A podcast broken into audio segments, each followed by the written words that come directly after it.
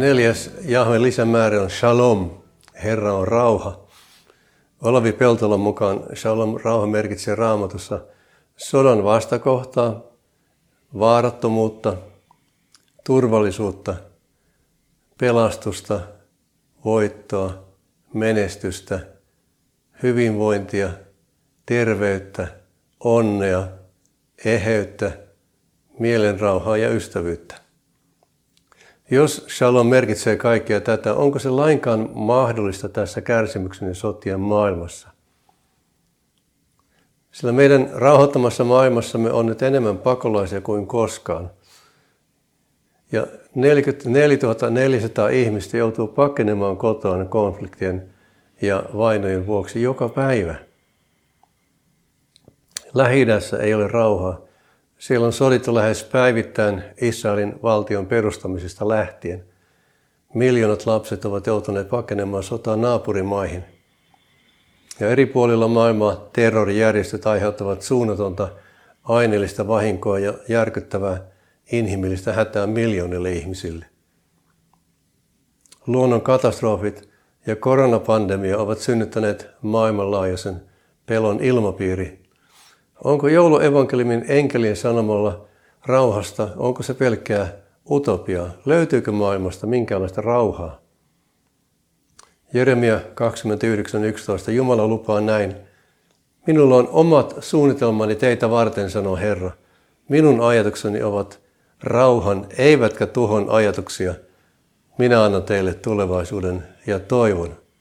Hän on rauhan ruhtinas. No, palataan sinne Tuomarien kirjaan. Gideon sai kohdata Herran enkelin ja kauhistui, koska hän luuli kuolemansa. Herra minun Jumalani, minä olen nähnyt Herran enkelin kasvoista kasvoihin. Mutta Herra Jahve sanoi hänelle, ole rauhassa, älä pelkää, et sinä kuole. Tuomarien kirja kuudes luku jakeet kaksikymmentäkaksi ja kaksikymmentäkolme. Ja seuraavassa kerrotaan, miten tämän kohtaamisen seurauksena Gideon rakensi alttarin Herralle ja antoi sille nimen Herra on rauha, Jahve shalom. Pyhä Jumala voi antaa rauhan ihmisen sydämen hädän ja levottomuuden keskellä. Kun me olimme Afganistanissa, me olimme mukana kahdessa vallankumouksessa, emme tekemässä sitä, mutta kuitenkin mukana siinä, kun se tapahtui. Siellä Jumala antoi meille rauhan kaiken kuoleman taistelun keskellä. Ylösnousemuksen jälkeen Jeesus ilmestyi pettyneille ja masentuneille oppilaille. Ja mitä hän sanoi heille? Shalom alechem, rauha teille. Hänen läsnäolonsa toi heille rauhan. Ja apostoli Paavali aloittaa useimmat kirjansa tervehdyksellä. Hän sanoo, Jumalan meidän isämme ja Herran Jeesuksen Kristuksen armo ja rauha teille. Ajatellaan rauhaa muutamasta eri näkökulmasta. Esimerkiksi rauha Jumalan kanssa. Paavali kirjoittaa roomalaiskirjan luvussa viisi. Nyt kun Jumala on tehnyt meidät, jotka uskomme vanhuskaiksi, vanhuskaiksi, meillä on Herramme Jeesuksen Kristuksen ansiosta rauha Jumalan kanssa. Ollaan päästy hyvin väleihin Jumalan kanssa, eli vihollisuus on nyt ohi, koska hän on vanhuskautunut meidät, tehnyt meidät kelvollisiksi olemaan hänen kanssaan. Jumala on meidän puolellamme. Toinen näkökulma rauhaan on Jumalan rauha. Paavali kirjoittaa Filippiläiskirjan luvussa neljä. Älkää olko mistään huolissanne, vaan saattakaa aina se, mitä tarvitsette rukoillen, anoin ja kiittäen Jumalan tietoon. Silloin Jumalan rauha, joka ylittää kaiken ymmärryksen, varjelee teidän sydämenne ja ajatuksenne niin, että pysytte Kristuksessa, Jeesuksessa. Jumalan käsin jätettyinä meillä voi olla kaikki hyvin. Silloin ei ole mitään hätää. No hätä. Ja kolmanneksi rauhan Jumala. Eli ensin oli rau, Jumala, rauha Jumalan kanssa, sitten Jumalan rauha ja kolmanneksi rauhan Jumala. Paavali kirjoittaa edelleen Filippiläiskirjan luvussa neljä. Lopuksi veljet, ajatelkaa kaikkea mikä on totta, mikä on kunnioitettavaa, mikä on oikeaa, puhdasta, rakastettavaa ja kaunista, mikä vain on hyvää ja ansaitsee kiitoksen. Ajatelkaa sitä. Sitten tehkää sitä, mikä, mitä olette minulta oppineet ja vastaanottaneet, mitä olette kuulleet minulta ja minusta nähneet. Silloin rauhan Jumala on teidän kanssanne. Se, että rauhan Jumala on meidän kanssamme, ei merkitse elämää ilman vaikeuksia, ahdistusta, kyyneliä ja kärsimyksiä. Joosef on meille siitä lohdullinen esimerkki. Hän oli viattomana vankilassa ja koki kaikenlaisia ikäviä asioita ja jatkuvasti sanoi, Jumala oli hänen kanssaan. Voisi kuvitella, että jos Jumala oli hänen kanssaan, niin eikö hänen pitänyt vapauttaa Joosef?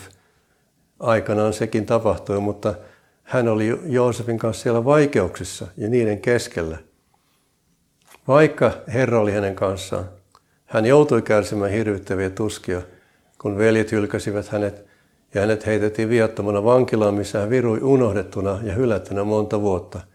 Silti rauhan Jumala oli hänen kanssaan. Rauha ei riipu olosuhteista. Paavali sanoo Efesolaiskirjan luvussa kaksi ja neljätoista, että Kristus on meidän rauhamme. Hänessä meillä on rauha.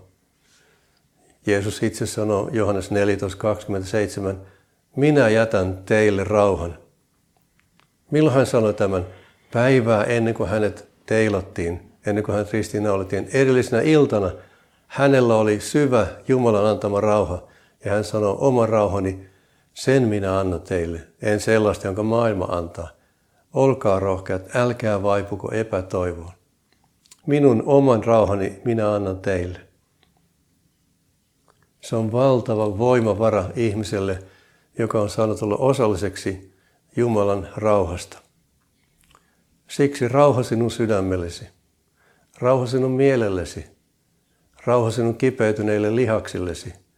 Rauha sinun verenpaineellesi, rauha sinun sisäelintoiminnoillesi, rauha sinun tunneelämällesi, rauha sinun menneisyytesi kipeille muistoille, rauha sinun sisäisille haavoillesi, rauha sinun hermoillesi, rauha sinun peloillesi, rauha sinun huolillesi, rauha sinun ihmissuhteillesi, rauha sinun sairauksillesi.